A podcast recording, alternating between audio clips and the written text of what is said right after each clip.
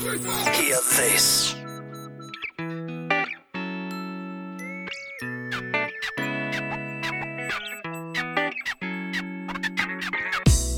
Hello and welcome to the Here Be Dragons podcast, your podcast to those kitesurfing spots that are off the beaten track. And in case we cover a spot that is on the beaten track, we will give a new spin to it. Enjoy the show.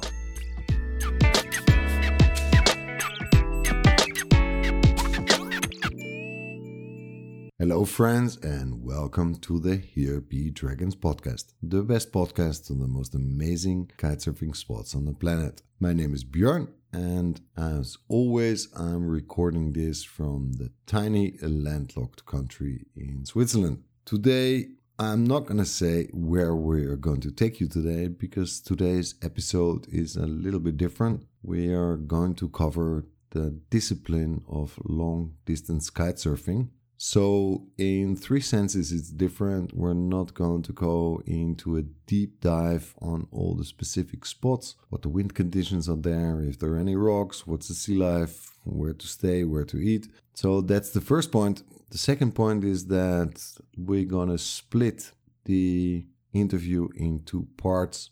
After I had the discussion with Bowen, which I will introduce a little bit later, I pressed the stop button on the recording software, and we were two hours and 20 minutes in. And I do want to be mindful of your time. I know some of you, or I know at least podcast listeners, are listening to this on their way to work and or cooking or doing some hoovering. So I want to keep the time limit on the episodes to maximum one hour. So I decided to split the episodes in two parts. The second part will come out in one week, so next Sunday. And the final difference is that Bowen has a very good microphone on his side, and I was lucky enough that we could use this equipment. So normally I record the Skype calls, both tracks, so my track and the track from the guest on my side and of course there you have a limit in the bandwidth that Skype provided so a lot of audio quality gets lost this case we did it a little bit differently. Bowen recorded the track on his side I did on my side and he sent it to me and I mixed the two things together on my computer which of course enhanced the audio quality uh, dramatically and I think it makes for a far better listening experience. I can't promise you that we can do that with every guest because there are some technical issues involved. The infrastructure and technical capabilities need to be there. Before I introduce Bowen and we get on with the interview, I have to say this is until now probably one of my favorite episodes. And I have to explain you a little bit the reason why it is my favorite episode and why it's not. Let's start with why it's not. The reason is not Bowen, and with all respect to Bowen, he's an extremely sympathetic guy, very generous with his time, very skillful, very knowledgeable, a guy where you want to have a beer with, talk about life, the universe, and everything. And after a couple of hours, come to the conclusion that the answer is 42. But frankly speaking, I had this experience with all the guests I had on the podcast, and it made me realize that there are still a thousand friends to be made in life, and I'm very grateful for this recognition. Also, it is not about the Northeast, already saying the north of Brazil, because Brazil only has an east coast, so it's a little bit redundant. It's not about the north of Brazil. The north of Brazil is probably one of the most fascinating and beautiful kite surfing destinations on the planet. There is a good reason why so many kite surfers travel there every year in the winter months or to go there and go kite surfing. But again, all the other destinations we covered so far in the podcast are extremely interesting and extremely beautiful kitesurfing destination. Choose your poison. Go to the desert in Oman. Be secluded on the Cocos Keeling Islands. Surf the rugged coast in Chile. Ride the waves in Durban. You can pick your poison or the jungle in Banda Aceh for that matter. choose your poison and you can find the perfect kitesurfing destination for you. So, those are not the reasons why I think this episode is so appealing to me. The reason why this episode is so appealing to me, I have to go back a little bit and tell you about the reasons why I started the podcast in the first place. Well, the reason why I started this podcast in the first place are three, actually. First of all, I like to talk a lot. I like to talk a lot. So, you shouldn't start a podcast uh, if you don't like to talk a lot I tend to regress a lot. And if you listen to one of my previous episodes, you probably noticed that I do this.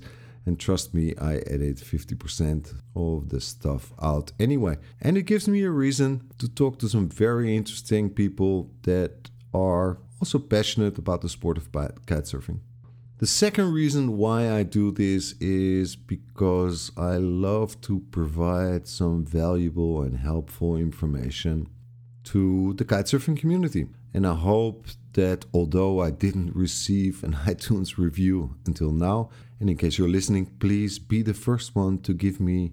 I don't even need a five star review, just give me a four star review on my iTunes account and uh, write a nice review. I would be really grateful for that. But I talked to some acquaintances and some friends of mine, and they gave me a positive feedback about the podcast that it helps them, that they think it covers interesting topics, and it gives them ideas for potential future holiday destination.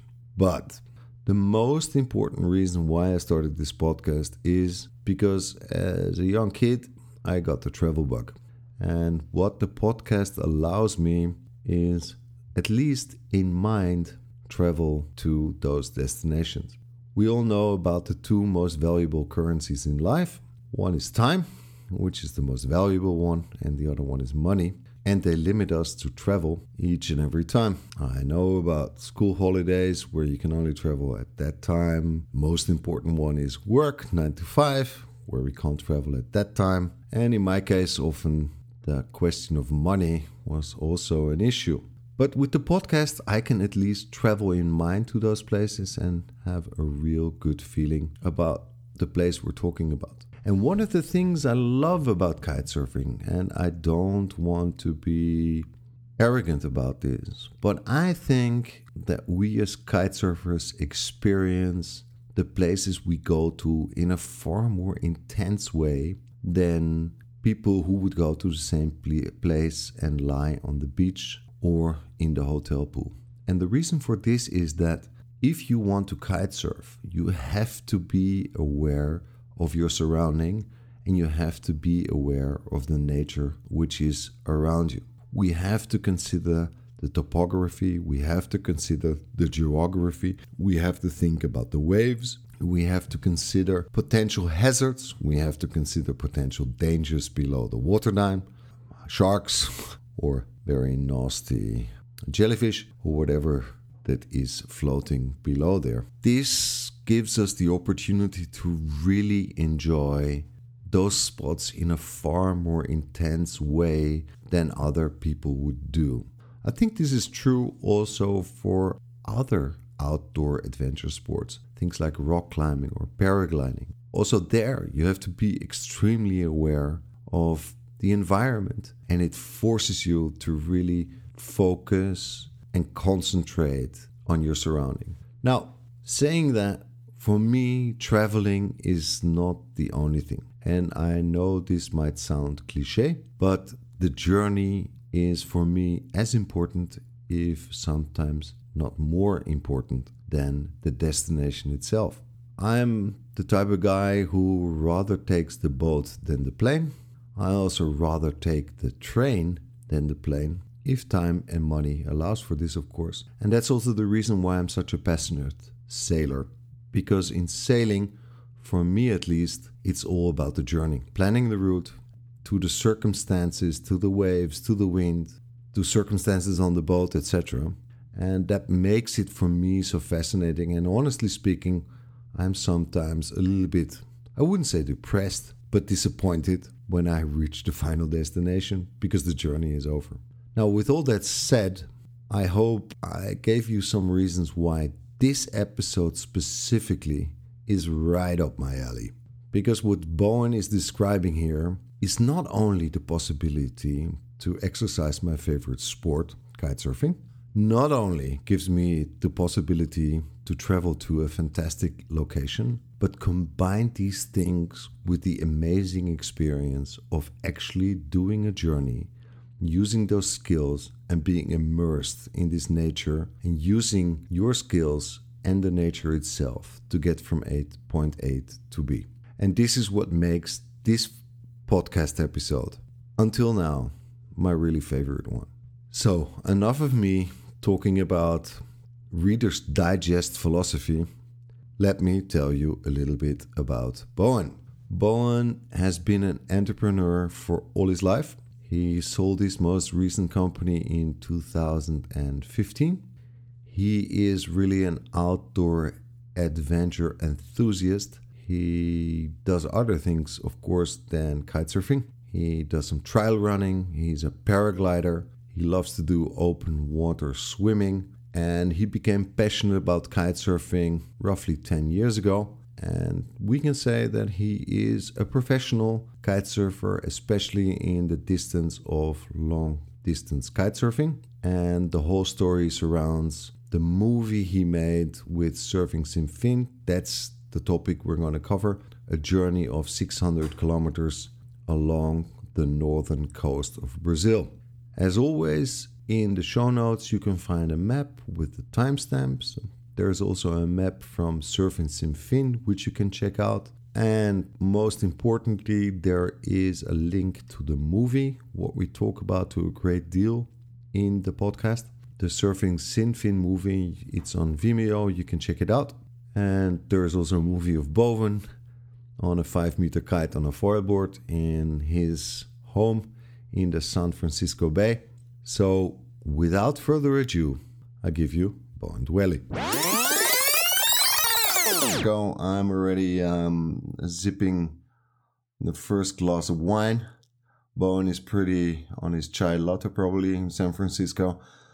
Um, Bowen, tell us a little bit about your background. And um, before we start, sorry, I have to interrupt. So, before we start, actually, the reason why I was made aware of you was through another podcast, which is called the Adventure Sports Podcast, where you did an interview, I think four weeks ago or five weeks ago.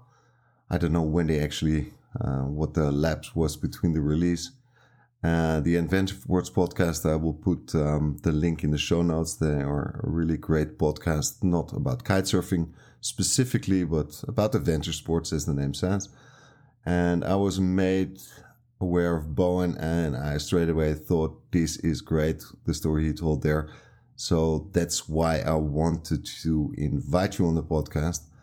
Uh, a little bit different is that this is a kitesurfing specific podcast, and Bowen, I think the first hour you spoke about explaining what kitesurfing is in the Adventure Sport podcast.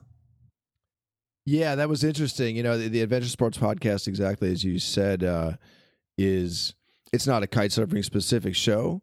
Um, you know, the um, they focus on all sorts of different adventure sports, and I think primarily uh, running, hiking, climbing, cycling, that kind of stuff.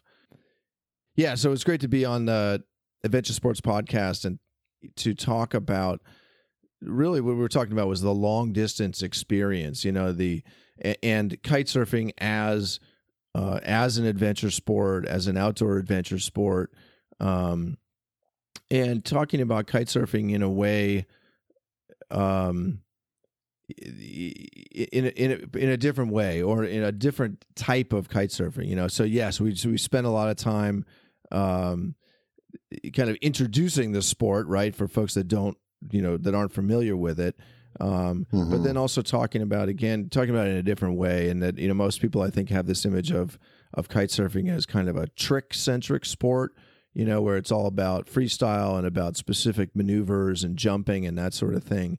Uh, but there there are many other disciplines, as with most sports, there are there are different disciplines, and um, you know the type of kite surfing that I do really isn't about isn't about tricks at all. It's about traveling long distances and exploring um, that sort of thing. I was absolutely fascinated by the interview. I love to listen to the Adventure Sport podcast, but I was absolutely fascinated with the concept of long distance kitesurfing. I've been kitesurfing for a long time already, since 1999, and betrays a little bit about my age. But I was never aware that this was a possibility. And you also made or you were a participant in this great movie. I will provide the link as well in the show notes. This surfing sin Sem Fim movie, which is surfing without end, isn't it? Yeah, uh, right. It, that, that's the Portuguese uh, translation of it. Exactly. How did how did you came to participate in this movie? Yeah, yeah. Well, let's see, Surfing Sem Fim, you know, um, and then the name is yeah, it's a it's a Portuguese kind of play on words. Uh, the closest translation would be surfing without end, or or like endless, the endless wave, you know, or something like that. Perhaps a little more uh, loosely translated. Um, we um, we shot this film in the summer of 2016 um, and released it this year uh, in 2017. The way that I came to participate in that project was through you know really just you know through friends that I met that I've met in Brazil uh, over the course of um, trips down there, kite surfing trips down there.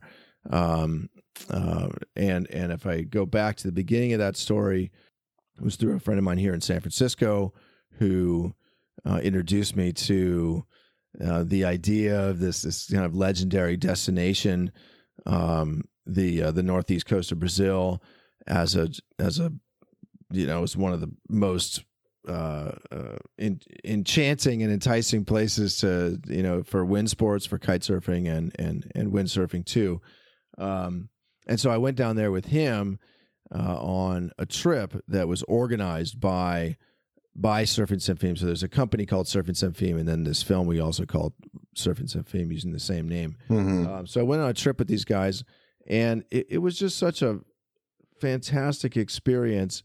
Um, both physically, personally, from the point of view of the sport, and, and, also in terms of the people that I met, and I, I really hit it off with, um, with the whole crew really, and we became friends, and started planning things together, um, and you know that was late in 2015, I think, and so it wasn't really all that long thereafter that um, I started getting wind from them about the possibility of this project.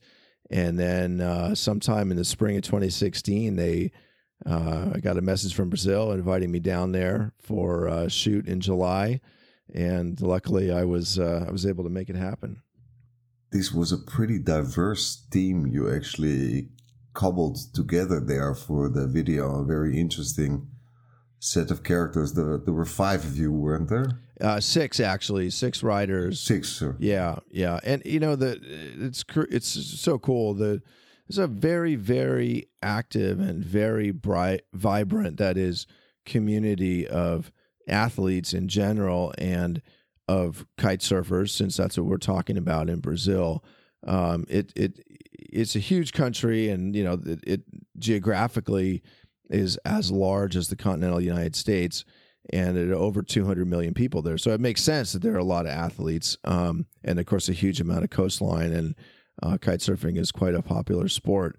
Um, but the outdoor adventure, um, outdoor adventure athletics is is really uh, popular, and um, and so there, you know, there are a lot of a lot of people in, involved in the sport. Uh, a lot of professional athletes in various capacities, and so uh, we were able to pull together a really interesting team. You know, with um, you know Gilly Brandão, he's a professional wave rider. He's won the world tour uh, in kite wave. Uh, Andre Pena, who's uh, really a professional adventurer and primarily a kite surfer, but also very passionate about kayaking, for example, and climbing uh, Marco Del Pozzo, who is um, a kiter and really the um, Sem Fim is his brainchild, his dream, you know, brought to reality. Marcella Witt, who is uh, also a pro kiter and a kind of a professional adventurer, traveler. Um, Andre Cintra, who is a Paralympic athlete, uh, pro snowboarder and kite surfer, uh, and myself, um, just to add a little diversity from the northern hemisphere. you're the you're the only non-Brazilian, weren't you, in the crew? Yeah, yeah, and that was quite an experience in itself. You know, I I um I am pretty good with languages, and I, I have a lot of experience with. You speak Portuguese? Well, I you know I I I've I speak a lot of uh, Romance languages. Uh, okay. You know, It helps. yeah, Italian and Spanish. I have a lot of experience with, and and Portuguese is is of course different and uh, regarded as uh, more difficult. But um, yeah, I- I've I've come to uh, have some proficiency with it. Now, before, and this is also a shout out now to my listeners, before you start listening to the full interview that Bo and me are going to have, I would strongly advise that you watch the movie either afterwards or, or preferably before, and you see the very interesting and diverse uh, set of characters. Uh, uh, it's it's a really enjoyable movie, and I actually wanted to to frame the interview around the movie, if that is okay with you. So you told us this is, was not the first time you did long distance downwind, and and and uh, you did this before in 2015 through a friend of yours, which invited you to the northeast um, coast of Brazil. But can you generally describe the journey you did uh, during the film with uh, Surfing Sem Fim? What was the distance? Uh, where were you at? Yeah.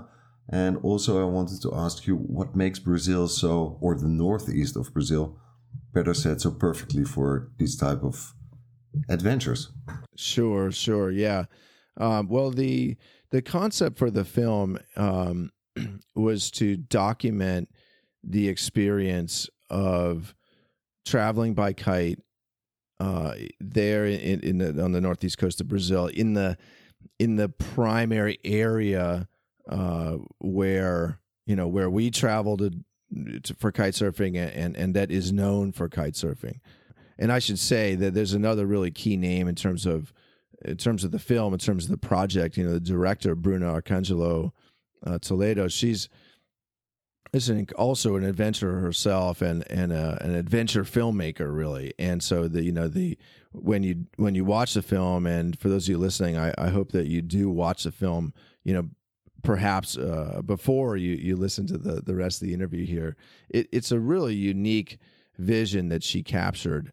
Um, and and it really was her vision. You know, that's what you're seeing on the screen there. And so, uh, shout out to Bruno, fantastic job. And um, so, you know, between her and and Marco and the rest of us, um, you know, had this idea to to capture this experience, right? And so the the the the center of that region, the place that people have probably heard about the most is Jericoacoara, right? Jeri or Jeri.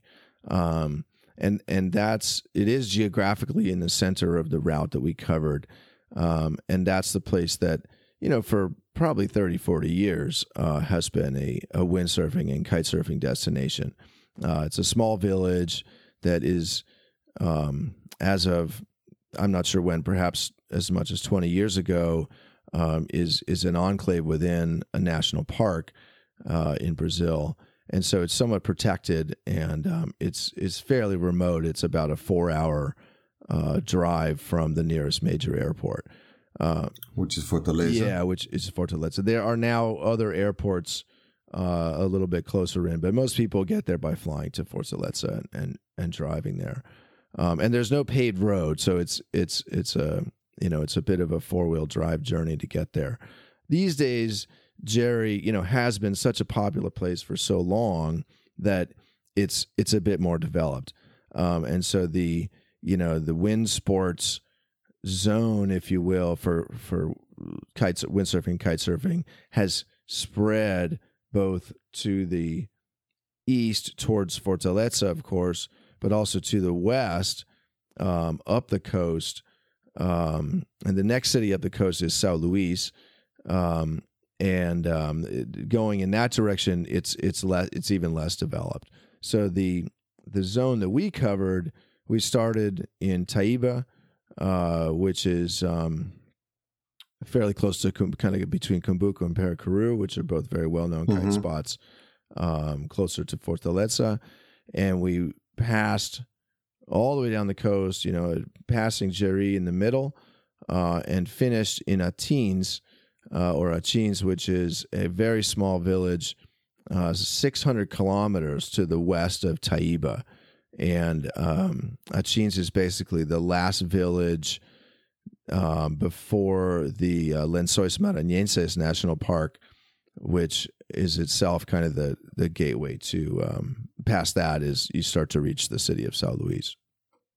Okay, and that, of course, after that, the journey becomes far more complicated from a logistical point of view with land support. and- the, geography what happens is you know beyond Sao Luis the geography changes um the the literally the physical geography of the coast so the, the entire northeast coast of Brazil if you go It's not the sand dunes anymore. right I mean the whole northeast is this this landscape of sand dunes and river mouths uh, coming all the way from from the Cape uh, at at Natal from the corner of the of the entire continent.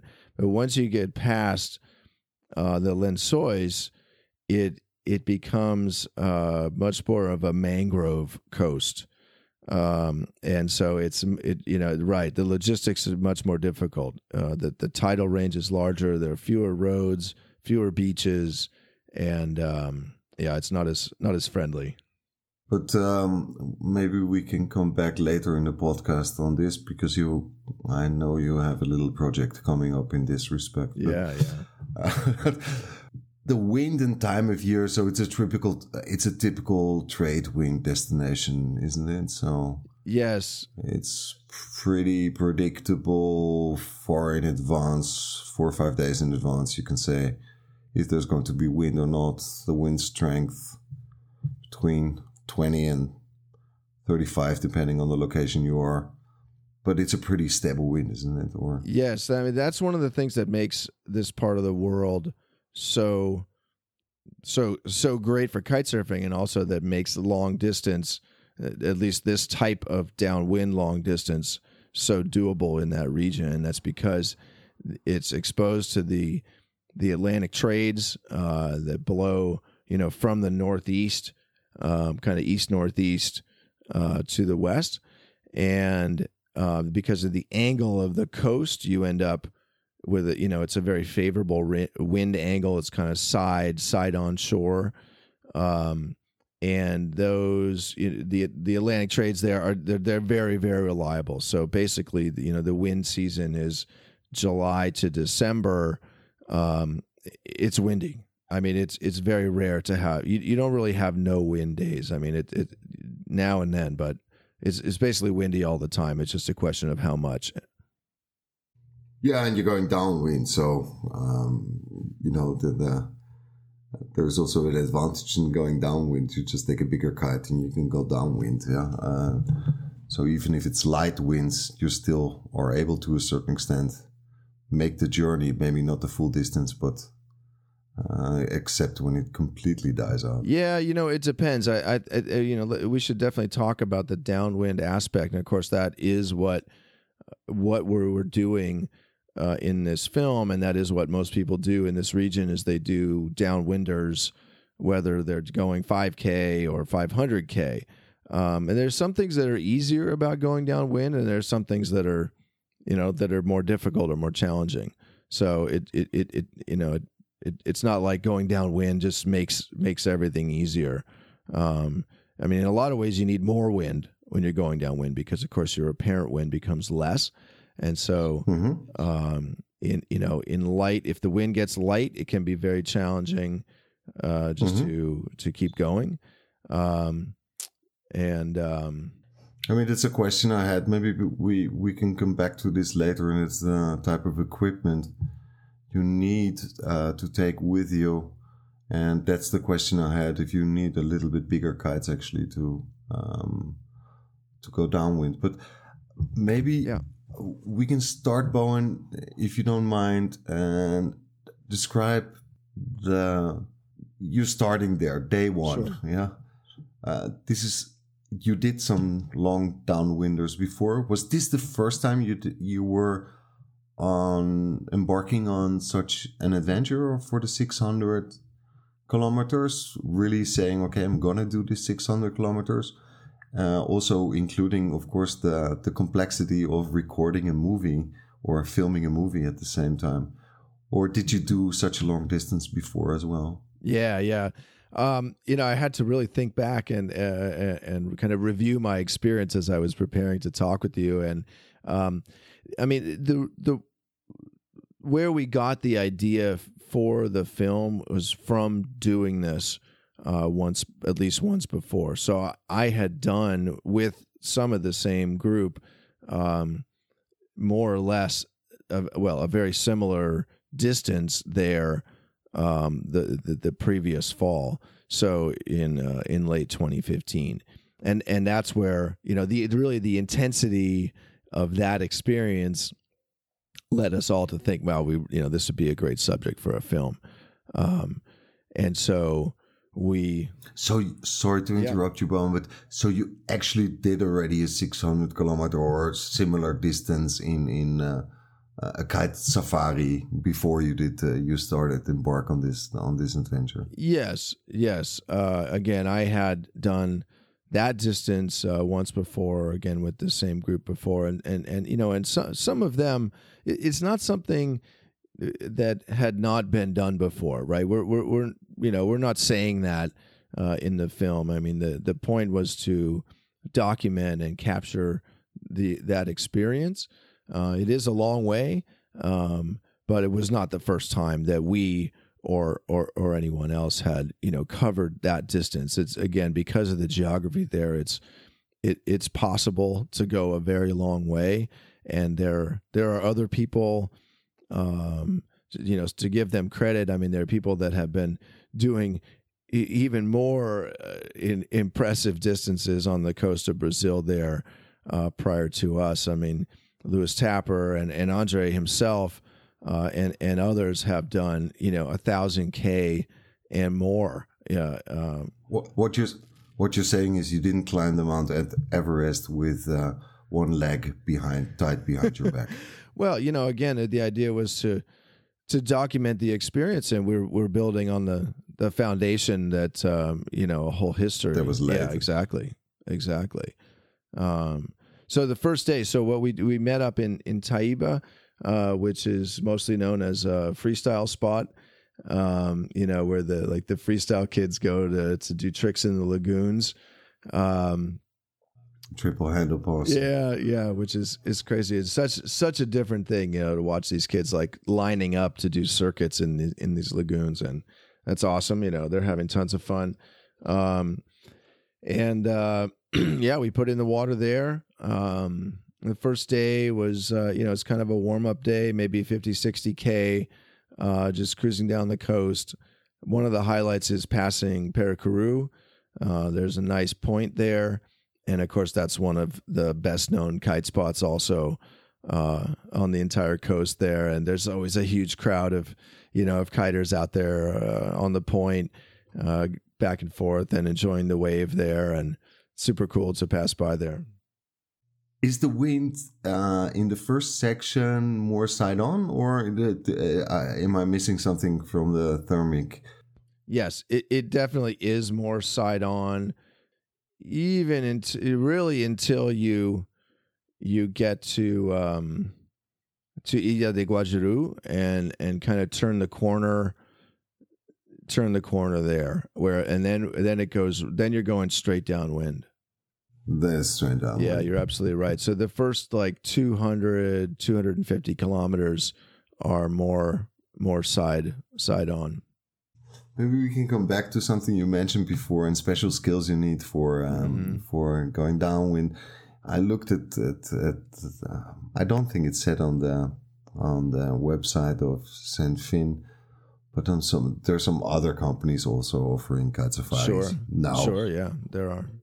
And uh, there's also a lot of stress on riding toe side. Mhm. Uh, why is it so important to ride toe side? Um, well, you know, it so it depends, of course, on you know what your dominant side is. Um, Mhm. but um, for one thing, if you're covering a long distance, right, you're going to want to be able to switch sides. Uh, so just to get the strain of your yeah, of your front front leg to to release the front leg or whatever leg. So you just want to switch. exactly, and and then also for you know for riding waves in a you know kind of side side on situation depending on the geography it might make more sense actually like for me you know I, I ride regular foot and i often find myself you know riding waves toe side uh Hmm. You get into the wave toe yeah side. exactly in it went up you know in that sort of wind angle exactly Yeah. So so that's your that's your chocolate side in that uh, in that wind. Yeah, wind yeah. angle.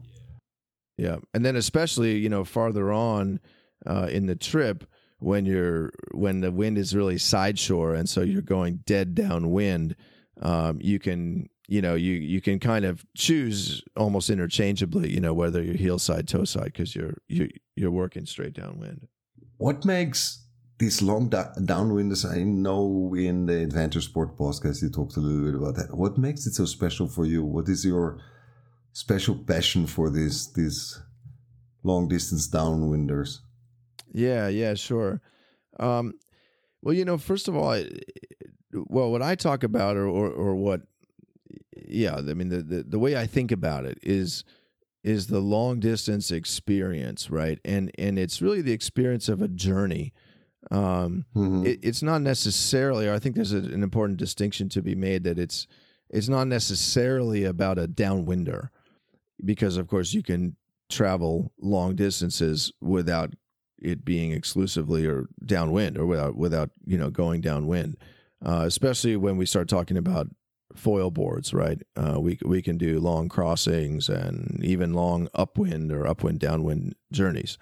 Um, that said, you know this trip we're talking it is downwind, um, and so fair enough.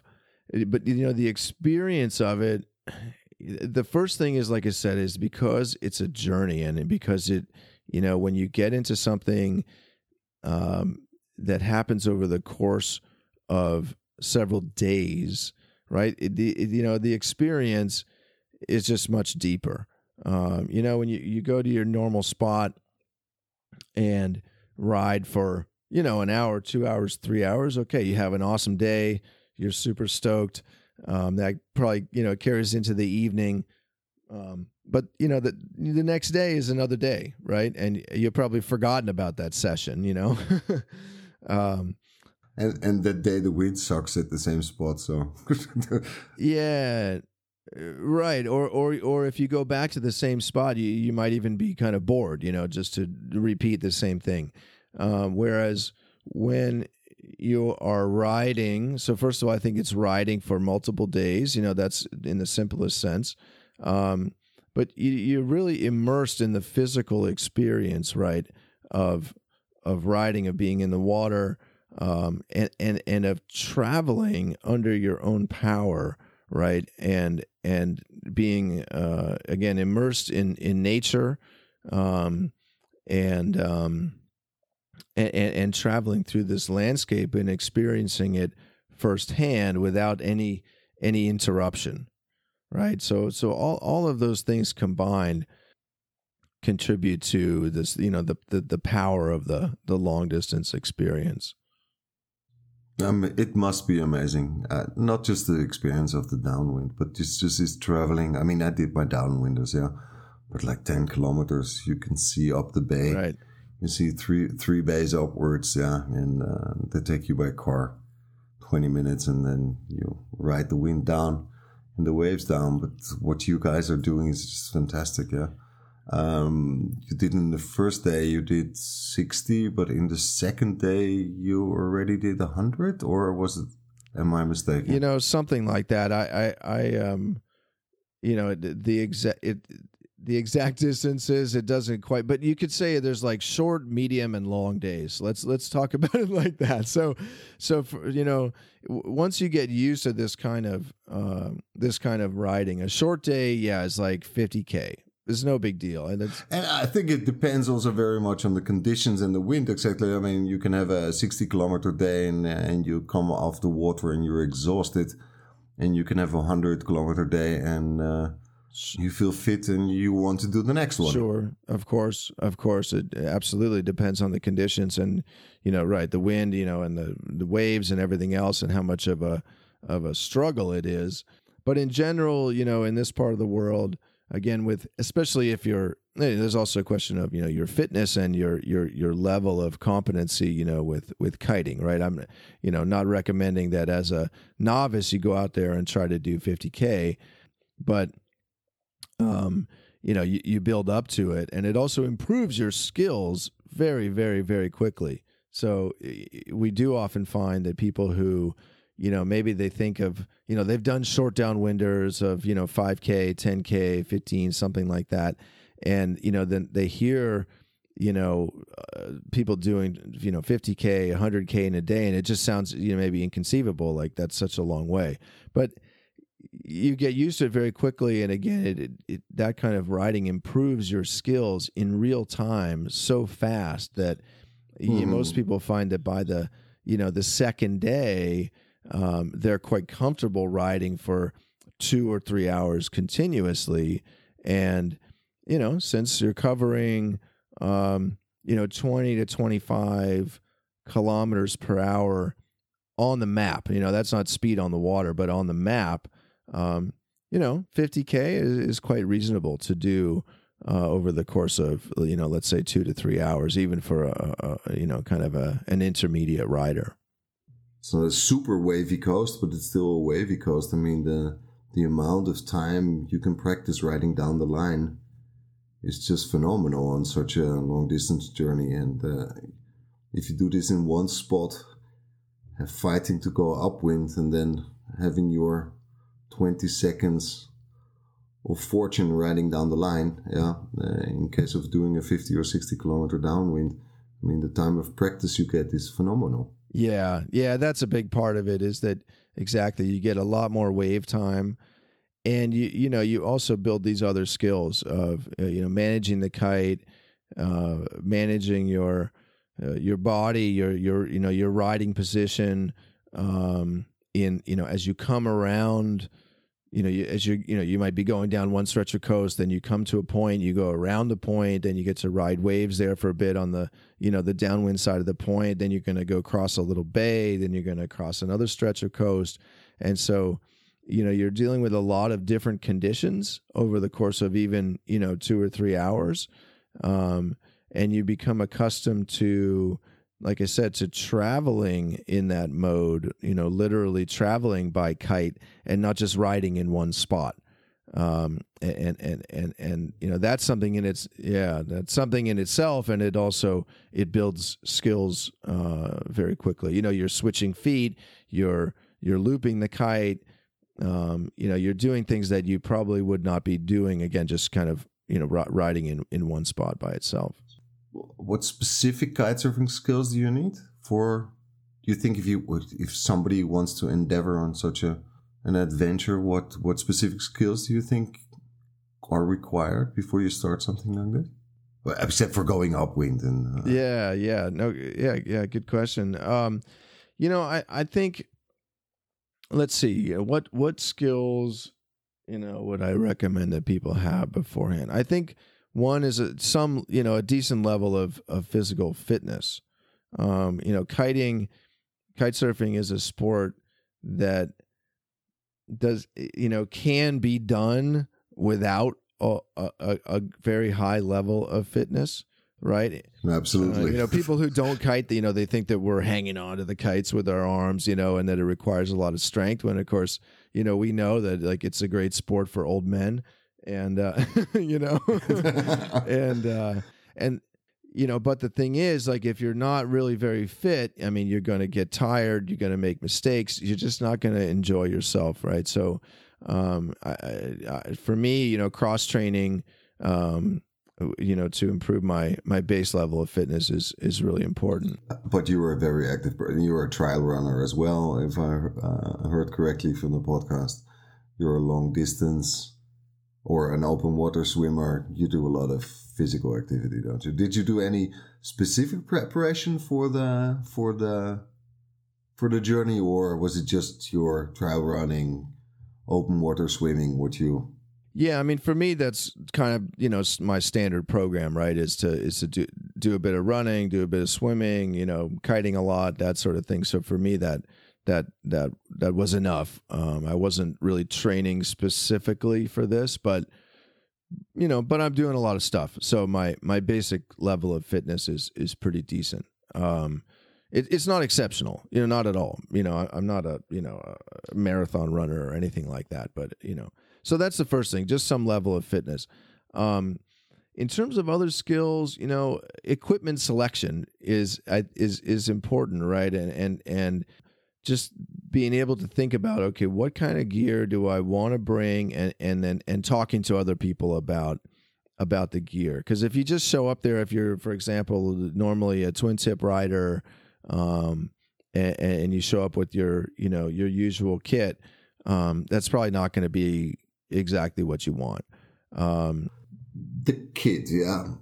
What kites did you choose? Yeah, and I saw you have a um, on the video. I saw you chose also an interesting kite because you have no struts.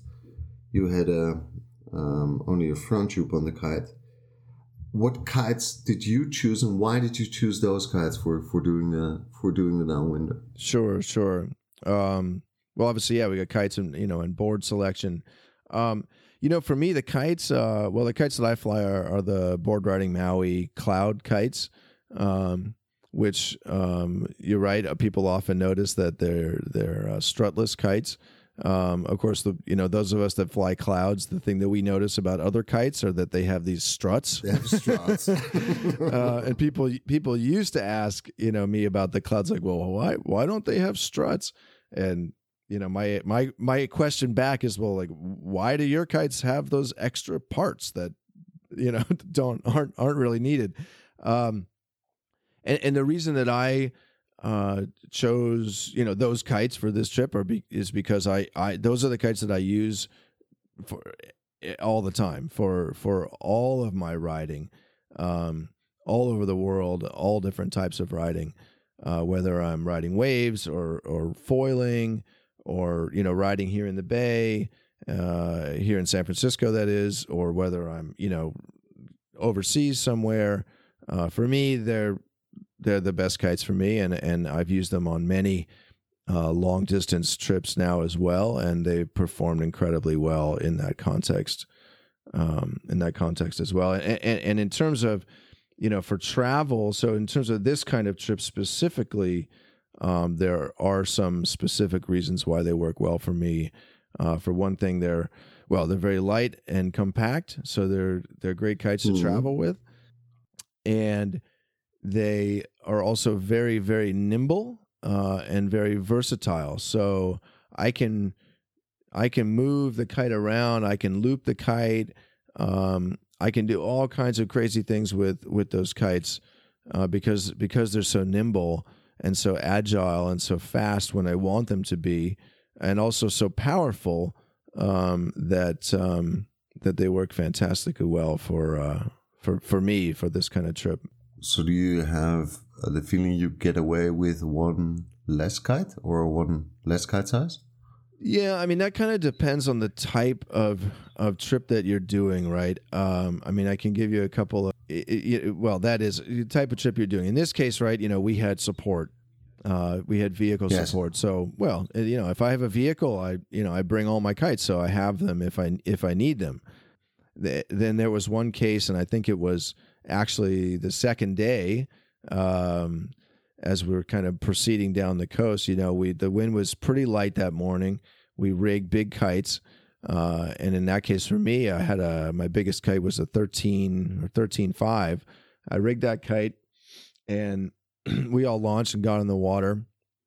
And I heard this kind of humming sound around me, and I realized that, that, that there was the drone pilot, one of the cameramen was flying a drone to film us.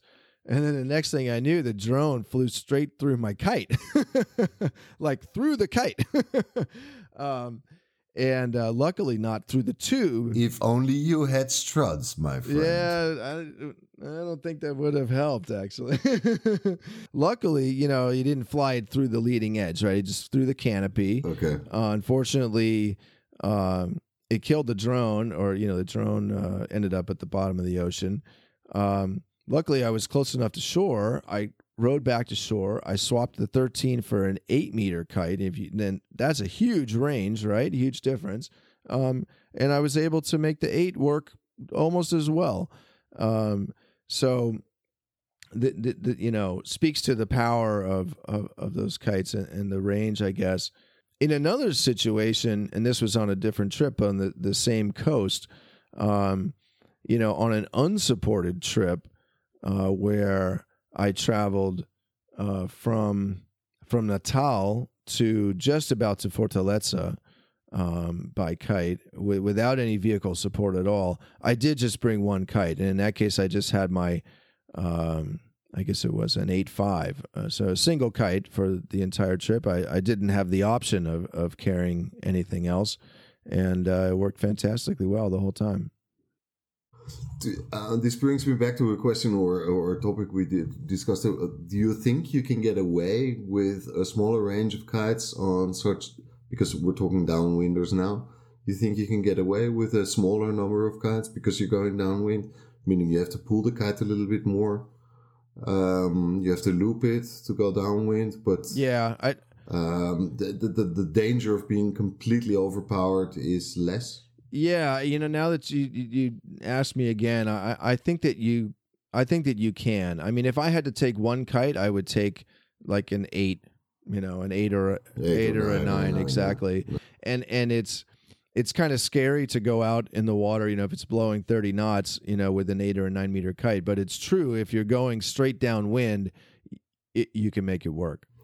Did you have a um, an oversized bar, or did you use normal bars? The reason I'm asking is um, I saw that in certain instances you had to pull a lot and do loops on the kite. Did you use an extraordinary large bar, or did you just use the standard bars? No, I I, I use the same the same bar, and I I use the you know the the the BRM uh, bar that you know is matched to those kites, and it's it, there's just one size, and I, I, use that bar with all the kites.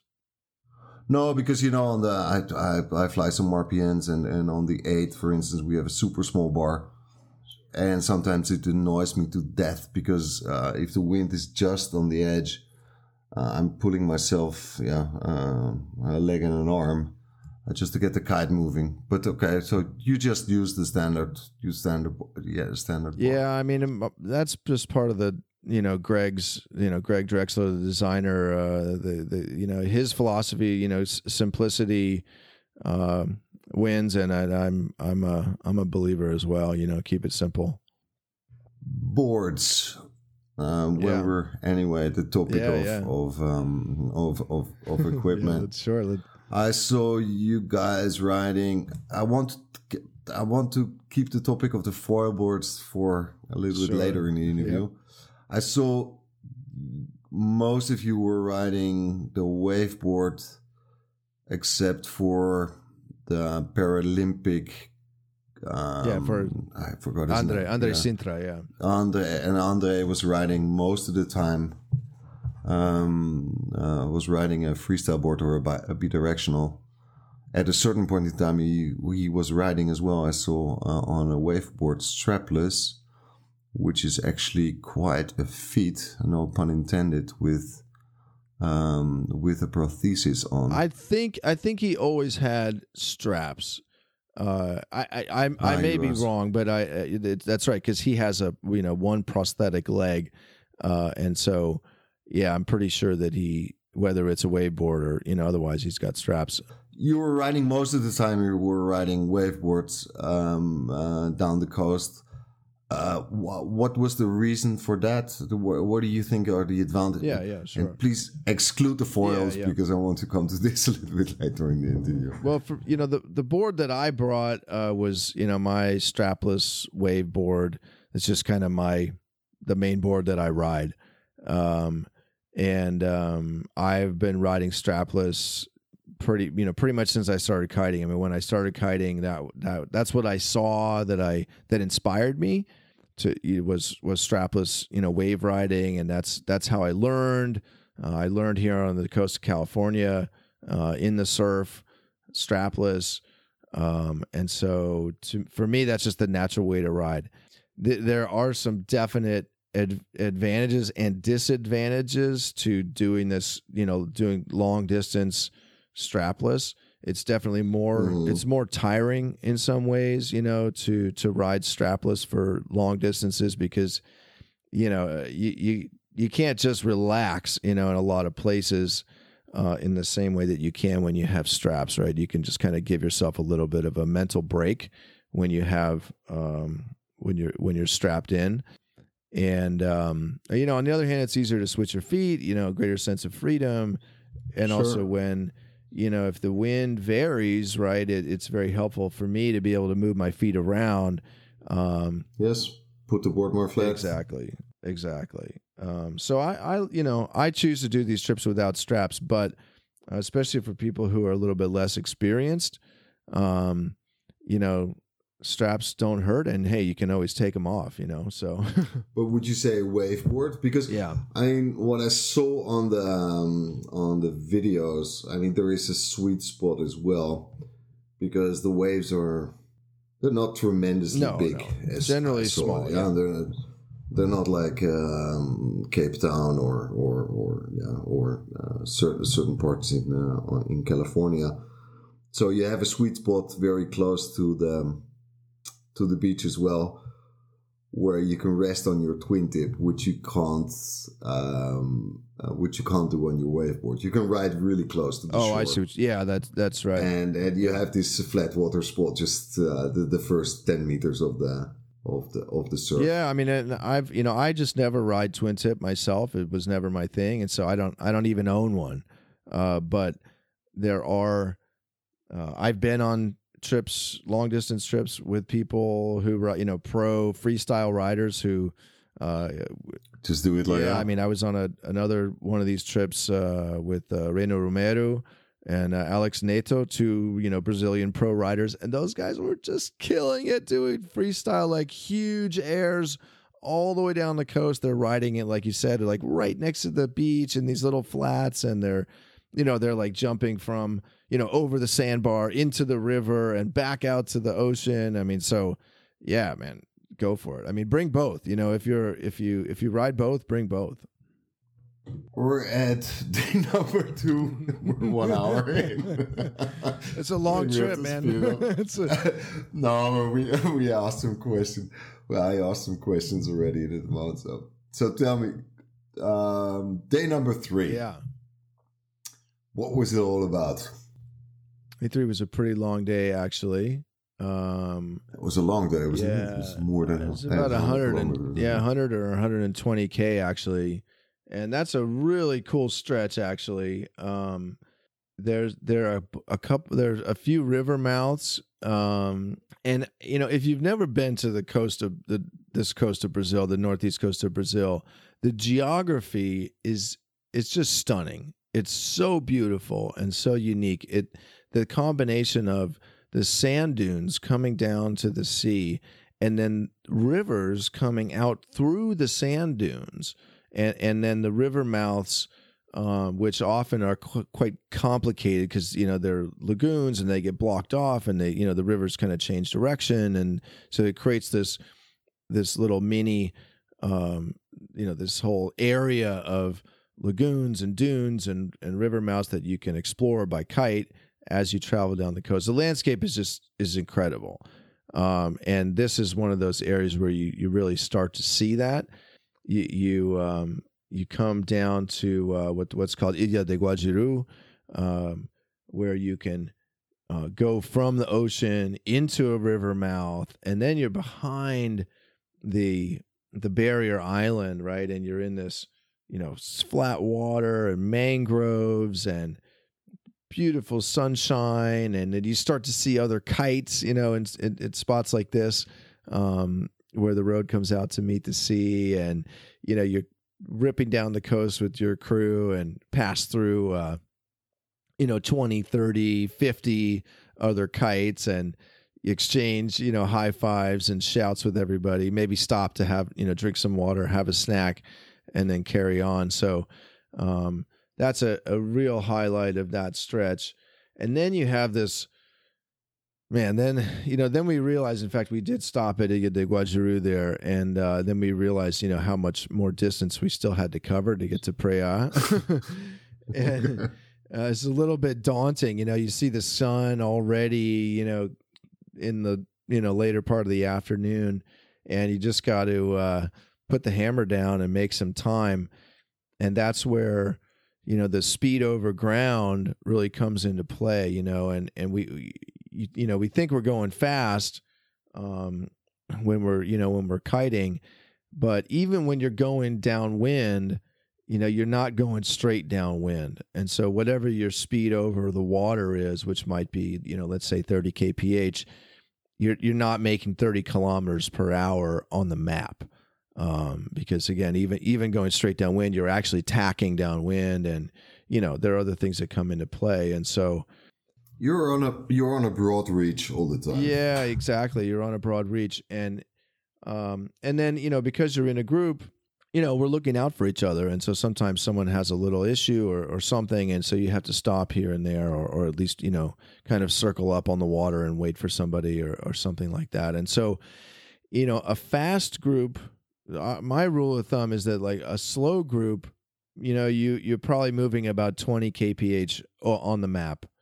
Um, a fast group where everybody's experienced and is, is, you know, they're pushing – you can do 25 kph on the map um, and you know if you just have maybe one person alone or two people who are really really motoring you know you can you can cover 30 kph perhaps uh, again that's yeah. but that's fast yeah exactly. And so you know we had a lot lot of ground to cover.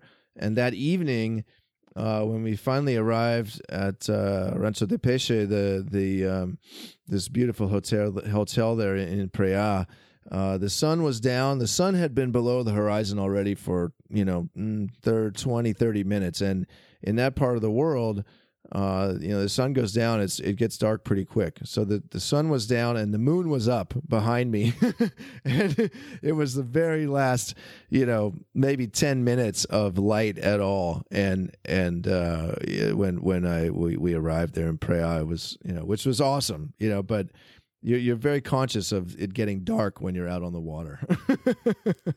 but it's but it provided, I think, for one of the um, best scenes in the movie actually yeah yeah and and it you know it wasn't planned really necessarily you, if i remember correctly you're all sitting on the beach congratulating each other that you made it and the sun is just uh, you just see it sinking um, it's just going down. It's just really the last moment. It's, it makes for a very, yeah. very beautiful scene, I think, in the movie. Yeah, it, it, it was a very beautiful, you know, scene, literally, and um, we were all just very happy to have made it there. And we you know it's a long day on the water. We were exhausted. And uh, and also you know Marco's family was there to meet him. And so he was very happy to see his his wife and and uh, his kids there. So that was that was part of that the end of the day too.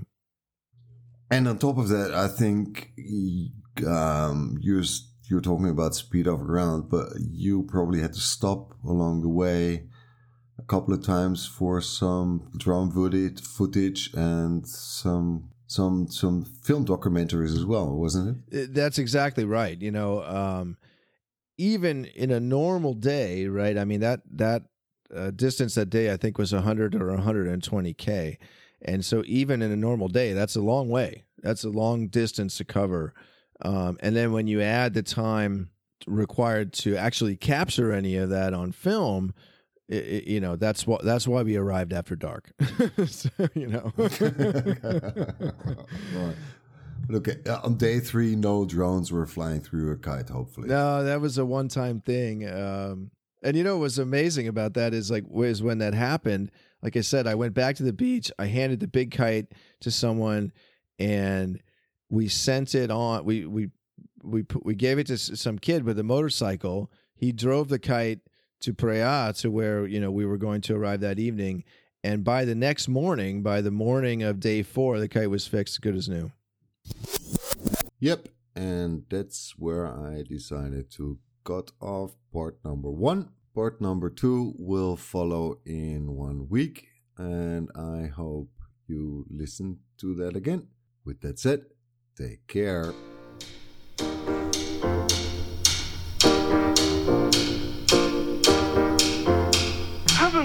Murgatroyd! Oh, do do do do do do do do do. Blow. Do do do do do do do do do. Oh, do do do do do do do do do. See how it sound? Do do do do do do do